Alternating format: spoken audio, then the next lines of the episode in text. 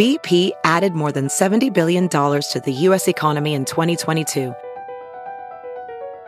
Investments like acquiring America's largest biogas producer, Archaea Energy, and starting up new infrastructure in the Gulf of Mexico. It's and, not or. See what doing both means for energy nationwide at bp.com slash investing in America.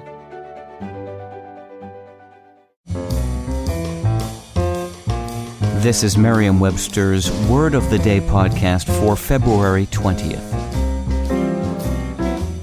Brought to you by the new Merriam-Webster's Advanced Learners English Dictionary, designed for students and teachers of English as a second language.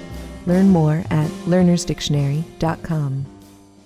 Today's word is senescence, spelled S E N E S C E N C E.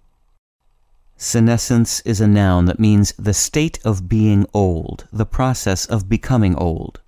It can also mean the growing phase in a plant or plant part, as a leaf, from full maturity to death.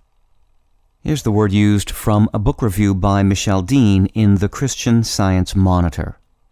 Butler's book grew out of the experience of her father's long drawn out senescence, enabled primarily by the installation of a pacemaker in his heart that kept it beating long after his other faculties withered. The word senescence can be traced back to the Latin word senex, meaning old. Can you guess which other English words come from senex? Senile might come to mind, as well as senior. But another one might surprise you Senate.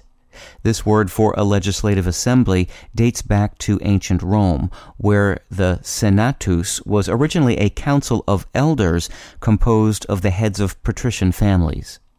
There's also the much rarer senectitude, which, like senescence, refers to the state of being old, specifically to the final stage of the normal lifespan.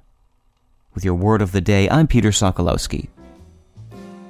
Visit the all new learnersdictionary.com, the ultimate online home for teachers and learners of English. A free online dictionary, audio pronunciations, custom study lists, and interactive exercises are available now at learnersdictionary.com.